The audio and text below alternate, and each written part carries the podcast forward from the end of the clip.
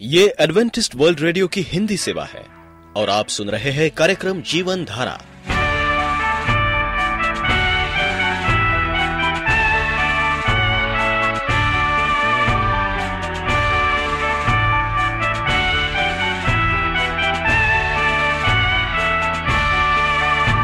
कार्यक्रम जीवन धारा सुनने वालों को मैं स्मिता और मैं अमित हमारा प्यार भरा नमस्कार। एडवेंटिस्ट वर्ल्ड रेडियो की हिंदी सेवा में हम आपका स्वागत करते हैं। श्रोताओं, आइए, आज प्रसारित होने वाले कार्यक्रमों की जानकारी दे दें। आज होगी पहले स्वास्थ्य चर्चा, इसके बाद एक गीत होगा और फिर कार्यक्रम के अंत में पवित्र बाइबल का संदेश। तो चलिए, स्वास्थ्य चर्चा सुनने से पहले सुनते हैं ये गीत।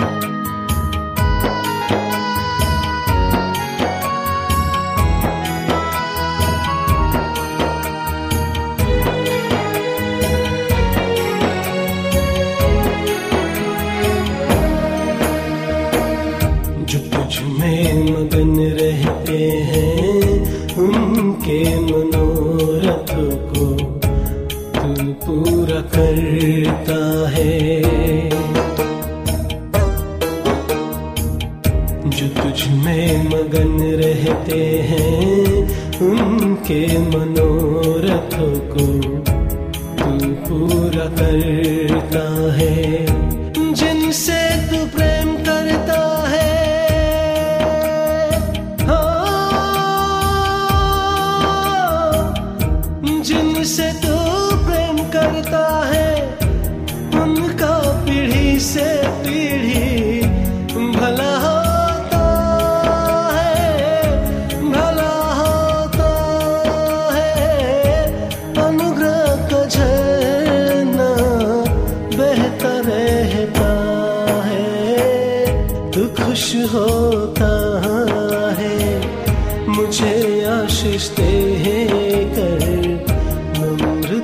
भर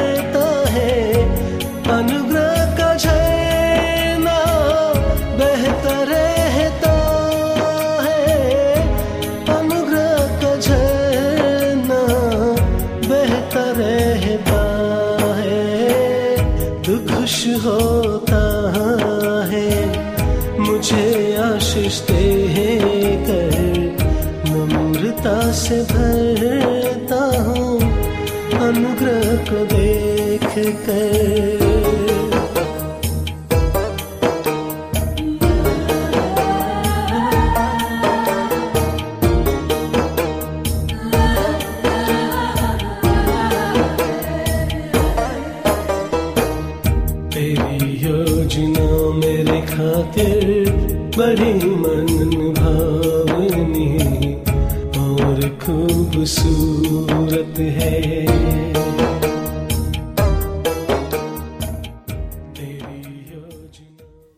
शराब पीना या मदपान वर्ल्ड हेल्थ ऑर्गेनाइजेशन ने तीन सबसे अधिक प्राण घातक रोगों में से एक शराब पीना बताया है। मदिरा पीने के आदि लोगों के स्वभाव में परिवर्तन होने लगता है। वह स्वार्थी, भावुक, शक्की, गुस्सैल, व कामुक बन जाते हैं। नशे के प्रभाव से मनुष्य का व्यवहार मनमौजी हो जाता है। मदपान एक विश्वव्यापी, सामाजिक और चिकित्सा संबंधी समस्या है। आधुनिक युग में जिनके घर में कोई खास दिन में मदिरा का सेवन होता है, गर्व की बात समझी जाती है। समाज का शायद ही कोई तबका मदपान से बचा हो। शराब एक धीमा जहर है। आरंभ में व्यक्ति थोड़ा थोड़ा पीता है और कुछ वर्षों तक ऐसा ही चलता रहता है। बाद में वह इसकी आदत बना लेता है। भौतिक और मनोवैज्ञानिक रूप से वह इसका गुलाम हो जाता है। व्यक्ति समझता तो है कि वह गुलाम हो चुका है और चाहता भी रहता है कि इसके शिकंजे से छूट जाए, परंतु वो मजबूर हो चुका होता है। ऑस्ट्रेलिया के मेलबर्न यूनिवर्सिटी के चांसलर जेडी जी मेडले का कहना है कि शरीर का कोई भी ऐसा हिस्सा नहीं कि शराब पिए और नुकसान न पहुँचे। इसी प्रकार जॉन हॉपकिंस यूनिवर्सिटी के डॉक्टर हावर्ड कहते हैं औषधि का कार्य रोग का निवारण है। ऐसी कोई भी बीमारी नहीं जो शराब से ठीक होती हो। इसलिए जब शराब कोई बीमारी दूर नहीं करती, इसका स्थान औषधि में नहीं। पवित्र शास्त्र कहता है, नशेबाज परमेश्वर के राज में प्रवेश नहीं करेंगे। किसी भी प्रगति के मैदान में किसी भी विद्वान से पूछा जाए तो सभी कहते हैं, प्रगति के पथ पर जाने के लिए शराब कभी भी सहायक नहीं होती। इसका मतलब यदि प्रगति करनी है तो शराब से दूर रहें। जो इसका आदि हो चुका है, हम उसकी सहायता कैसे कर सकते हैं? उपचार। सबसे पहले शराबी मन में निश्चय कर लें कि मैंने शराब नहीं पीनी। शराबी एक बार में ही इस आदत को छोड़ने का निश्चय करें। थोड़ा थोड़ा करके छोड़ेंगे ऐसा कहना या सोचना दोनों ही गलत हैं। व्यक्ति का शराब से पीछा थोड़ा थोड़ा करके कभी नहीं छूटता। आरंभ में शराबी की शारीरिक दुर्बलताओं को दूर करने के लिए उसे पौष्टिक तत्व दिए जाएँ। इससे पहले कि उसे यानी शराबी को आहार में लाया जाए, उसे दस दिन के रस उपवास में रखा जाए। इस उपवास के समय उसे संतरे का रस जिसमें आधा पानी मिला हो दो दो घंटे के अंतराल में सुबह आठ बजे से शाम के आठ बजे तक देते रहें। यदि व्यक्ति को संतरे का रस अच्छा नहीं लगता तो उसे सब्जियों का रस भी दे सकते हैं।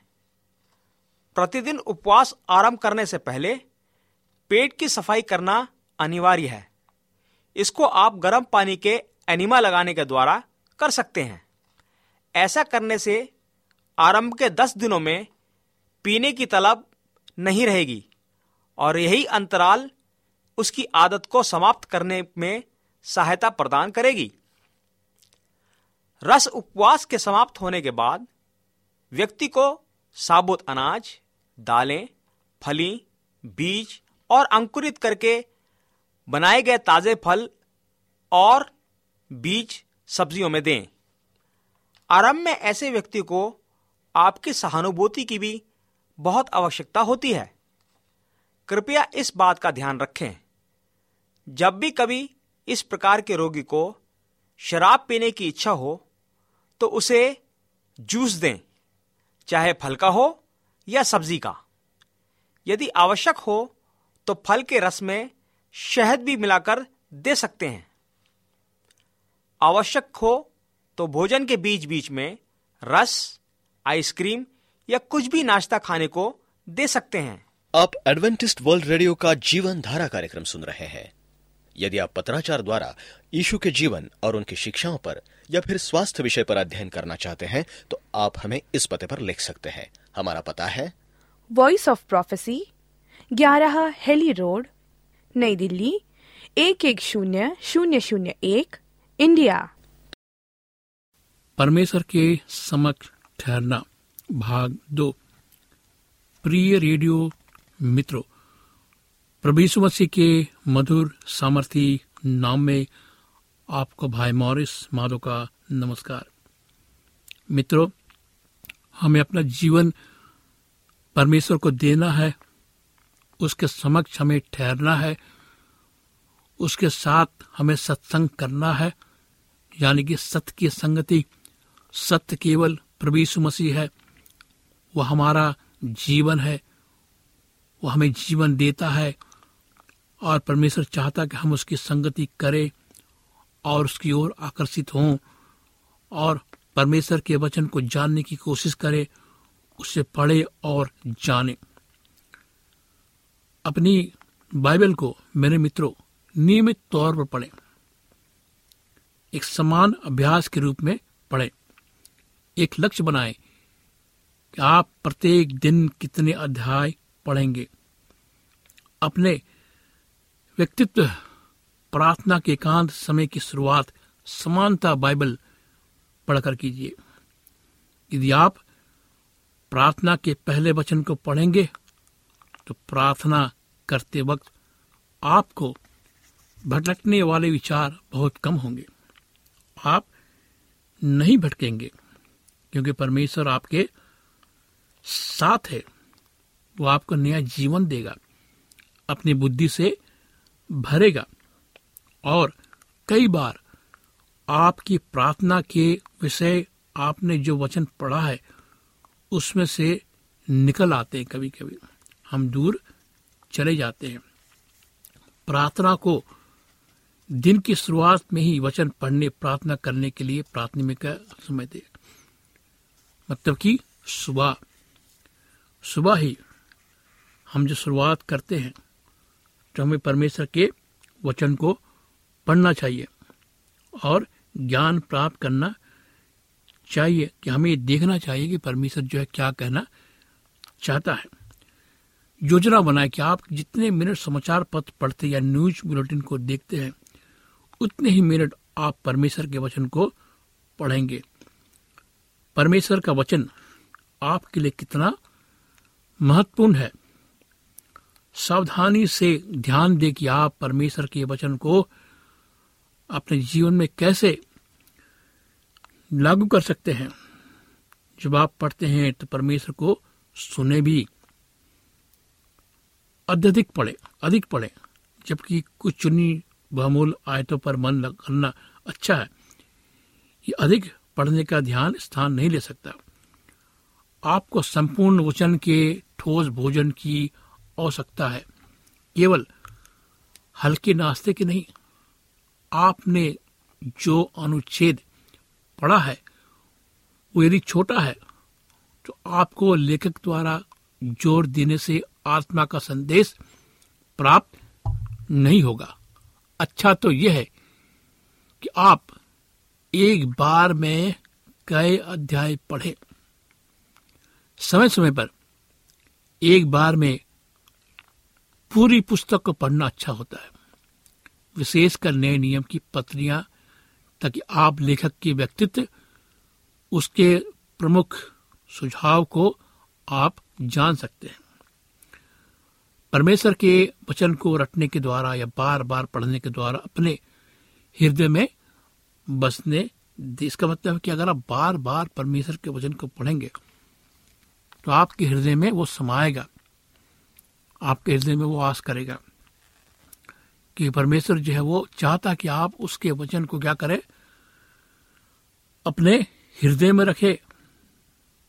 और जबकि आपको आपकी मुसीबत, निर्णयों के छोड़ों में धर्मशास्त्र की ज्योति की आवश्यकता पड़ती है, तब आपका मनन हृदय याद कराएगा। उस वचन को, परमेश्वर की प्रतिज्ञाओं को वह आपके दैनिक जीवन में भी एक महत्वपूर्ण भूमिका अदा कर सकता है।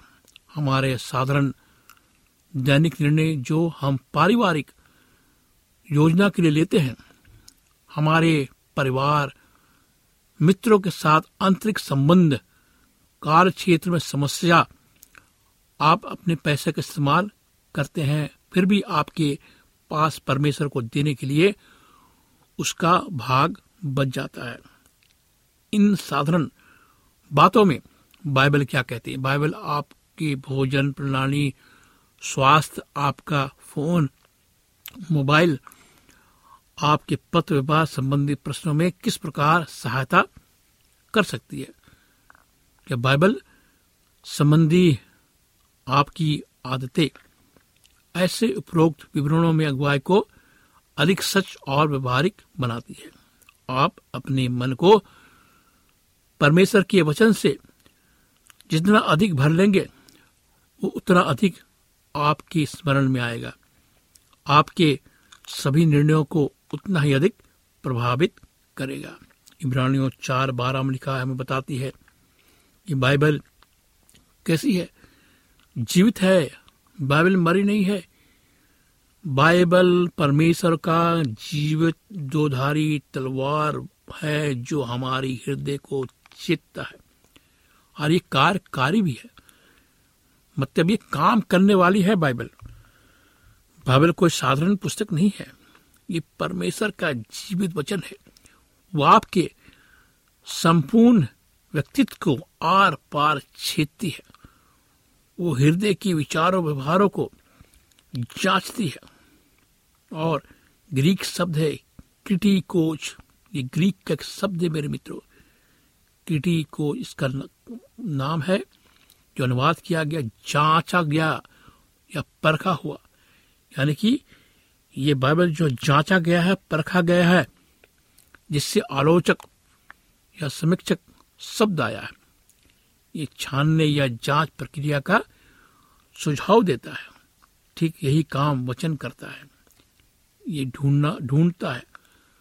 हमारे इरादों को उनकी खोज कर, आपकी सोच, व्यवहार पर परमेश्वर की ज्योति को चमकाता है। इस तरह वचन आपकी क्रिया निर्णय को सामर्थ्य रूप में प्रभावित करता है। धर्म मार्गदर्शन में धर्मशास्त्र का उपयोग हमें करना चाहिए। धर्मशास्त्र के अर्थ अनुवाद से सावधान रहिए, क्योंकि आज दुनिया में बहुत से बाइबल है। इसलिए मैं आपको सावधान करना चाहता हूँ। दुनिया में बहुत से बाइबल हैं, दुनिया में बहुत से अनुवाद हैं, जिनमें बहुत सी गलतियाँ पाई जाती हैं। नए नए वर्षन आज आ रहे हैं दुनिया में। उसमें बहुत सी गलतियाँ हैं, त्रुटियाँ हैं, जो हमें पवित्र शास्त्र के वचन को समझने में गलतफहमियाँ जारी जा रही है। आपको धर्मशास्त्र के साधारण अर्थ, जो औसत पाठकों द्वारा समझा जा सकता है। ग्रीक इब्रानी के शब्दों का सुसंगत ध्यान पूर्वक अध्ययन ये बाइबल टीका द्वारा समझाया हुआ, या चर्च के विद्वानों द्वारा समझा गया पर आधारित रहना चाहिए। परंतु चिंता ना करें। आपको परमेश्वर के वचन द्वारा अगुवाई प्राप्त करने के लिए बाइबल के विद्वान होने की आवश्यकता नहीं है, क्योंकि बाइबल इतनी सरल है। एक साधारण मसीह इससे लगातार अगुवाई प्राप्त कर सकता है। शायद कुछ लोग मार्क आइविन के साथ इसे पहचान सकते हैं। जब उसने एक बार मज़ाक करते हुए कहा, कौन मार्क आइविन? बाइबल के जिन भागों को मैं समझ नहीं सकता, वे मुझे परेशान नहीं करते। जिन्हें मैं पढ़कर समझता हूँ, वे मुझे परेशान करते हैं। मेरे मित्रों, सावधान रहें। बाइबल के किसी आशय को अलग अलग करके समझने की कोशिश ना करें। उसे उसके पूर्ण संदर्भ में अर्थात उस पद के पहले और बाद के पदों को भी पढ़े। पहले उस पद को लेखक के विचारों से समझे। आप उसे आपकी वर्तमान परिस्थिति पर लागू कर सकते हैं। समान सच्चाई, समान प्रतिज्ञाओं को वर्तमान स्थिति पर सरलता से लागू किया जा सकता है। पदों को जब वे उच्चतम विशिष्ट परिस्थिति में दी गई है तो उन्हें लागू करने में सावधानी बरते। हो सकता है कि समय समय पर परमेश्वर आपको किसी अंश के बीच का भाग स्मरण जाने। तब आप देखेंगे कि वो किस प्रकार आपके निर्णय पर प्रकाश डालता है। परंतु इस प्रकार के, इस प्रकार के लिए वचन का उपयोग सावधानी पूर्वक करें। परमेश्वर के वचन से दैनिक पठन पर जो भाग आधारित न हो, उस वचन को तुरंत और जल्दीबाजी में प्रयोग करने में सावधानी बरतें। जब नियमित पढ़ने के कारण संपूर्ण वचन आपके हृदय में बसा रहता है तो उसकी ज्योति आपके जीवन में सबसे तेज चमकती है। आप परमेश्वर के वचन की उपेक्षा करते हैं तो अगुवाई प्राप्त करने का कोई छोटा रास्ता नहीं है। वचन की जादुई स्थवाओं से सावधान रहें। आपने ऐसे लोगों के विषय में सुना होगा, जो आँखें बंद करते, फिर बाइबल को अचानक खोलते हैं। किसी भी पद पर अपनी अंगुली रख देते हैं। तब देखते कि परमेश्वर के पास उनसे कहने के लिए क्या है। बहुत ही कम बार परमेश्वर अपनी दया में इस तरीके से किसी मनुष्य की सहायता करे। परंतु ऐसी आशा करना कि परमेश्वर प्रत्येक दिन इस प्रकार से आपका मार्गदर्शन करेगा। ये परमेश्वर का क्या है? अपमान है। आपके दैनिक जीवन में परमेश्वर के वचन की थोड़ी भी उपेक्षा परमेश्वर का निरादर करता है। ये कहते हुए अत्यधिक व्यस्त हूँ। ये जानने के लिए कि तू मुझसे क्या कहना चाहता है। मुझसे आशा कैसे की जा सकती है? मैं अपने व्यस्त समय में से समय निकाल कर बाइबल पढ़ूं, जिसे आपकी प्रेरणा द्वारा लिखा गया है। मेरे जीवन में अन्य बातें, आपके वचन से कहीं अधिक क्या है? महत्वपूर्ण है। मैंने ये पाया है कि जब आत्मा मुझे मार्गदर्शन हेतु वचन का उपयोग करता है तो वो इससे दो तरीके में से एक का करता है। या तो मुझे वचन में से कोई पद स्मरण दिलाता है, या जब मैं अपने क्रमिक निरंतर बाइबल पठन में किसी स्थान पर आ चुका हूँ। मुझे ज्ञात है, यही तो मेरी आवश्यकता है। सत्य है कि मैं ऐसा महसूस करता हूँ कि मैं अकेले और अधिक समय परमेश्वर के साथ क्या करूँ, व्यतीत करूँ। इस प्रकार जो मैं पढ़ता हूँ, उससे भी अधिक अध्याय को मैं पढ़ूं। जब मुझे परमेश्वर से अगुवाई मिलती है, मेरे मित्रों, जब आप बाइबल पढ़ेंगे सबसे पहले आप प्रार्थना करें। बाइबल खोलने से पहले प्रार्थना करें कि परमेश्वर आपको बुद्धिया समझ दे कि आप परमेश्वर के वचन को पढ़ सके और समझ सके। बाइबल कहती है, भजन एक सौ पाँच में यानी कहा कि तेरा वचन, यानी बाइबल, मेरे मार्ग के लिए क्या दीपक है? मेरे पथ के लिए क्या उजाला है? और दूसरा तिमोथी तीन सोलह सत्रह में लिखा है पवित्र शास्त्र परमेश्वर की प्रेरणा से रचा गया है। किसकी प्रेरणा से? मनुष्य की प्रेरणा से नहीं, परमेश्वर की प्रेरणा से। शिक्षा, ताड़ना, सुधार और धार्मिकता की शिक्षा के लिए उपयोगी है, जिससे कि परमेश्वर का भक्त प्रत्येक भले कार्यों के लिए कुशल और क्या हो तत्पर हो। हम जब बाइबल पढ़ते हैं तो हमें क्या पाते हैं? हम उससे शिक्षा पाते हैं। बाइबल हमें शिक्षित करती है, हमें सिखाती है और क्या करती है? ताड़ना हमें मिलता है, सुधार मिलता है और धार्मिकता की शिक्षा हमें मिलता है कि हमें प्रत्येक भले कार्य के लिए कुशल और तत्पर हो। मेरे मित्रों, आपको यह अवश्य जानना होगा। समझना होगा कि पवित्र आत्मा कैसे आपके प्राथमिक स्रोत बाइबल का उपयोग करती है और आपको मार्गदर्शन करती है। मेरे मित्रों, मैं चाहूँगा कि आप अपना जीवन परमेश्वर को दे, उसकी उपस्थिति को महसूस करें। हम अपनी आँखों को बंद करेंगे, जीवित परमेश्वर को पुकारेंगे वो जीवित परमेश्वर है। आइए हम प्रार्थना करें। धन्यवाद हो परमेश्वर पिता, इस समय के लिए, मौके के लिए और इस कार्यक्रम के लिए। हम आज प्रार्थना करते सुनने वाले श्रोताओं के लिए कि तू उनके साथ हो। हर एक प्रकार के शैतान के हमलों से उन्हें बचा कर रख। उन्हें ज्ञान, बुद्धि दे कि वो तेरे समक्ष ठहर सके, ज्ञान प्राप्त कर सके बाइबल के द्वारा। हम उनके जीवन को उनके परिवार के जीवन को, तेरे हाथ में सौंपते खुदावन। इस प्रार्थना को बड़े विश्वास के साथ यीशु मसीह के चमत्कारिक नाम में मांगते हैं। आमिन।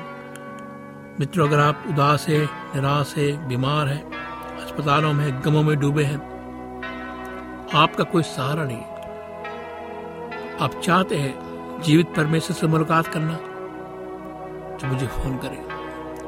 ईमेल करें, पत्र लिखे मैं आपके लिए प्रार्थना करूँगा। जीवित परमेश्वर, प्रार्थना का सुनने वाला परमेश्वर है। वो आपके जीवन को सुधारेगा, आपकी बीमारी को ठीक करेगा। मेरा नंबर नोट करें, मेरा नंबर है नौ छ आठ नौ दो तीन एक सात शून्य दो। नौ छ आठ नौ दो तीन एक सात शून्य दो। अभी फ़ोन करें। हिचकिचाहट ना करे डरे ना। मैं परमेश्वर का दास हूँ। मुझे अपनी समस्याओं को बताएँ।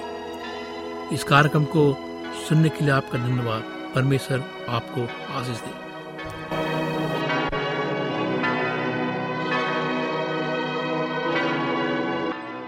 यदि आपका कोई प्रश्न या सुझाव हो तो हमें अवश्य लिखिए। हमें आपके पत्रों का इंतज़ार रहेगा। हमारा पता है कार्यक्रम Jeevan Dhara Adventist World Radio post box सत्रह पुणे चार एक एक शून्य शून्य एक महाराष्ट्र इंडिया।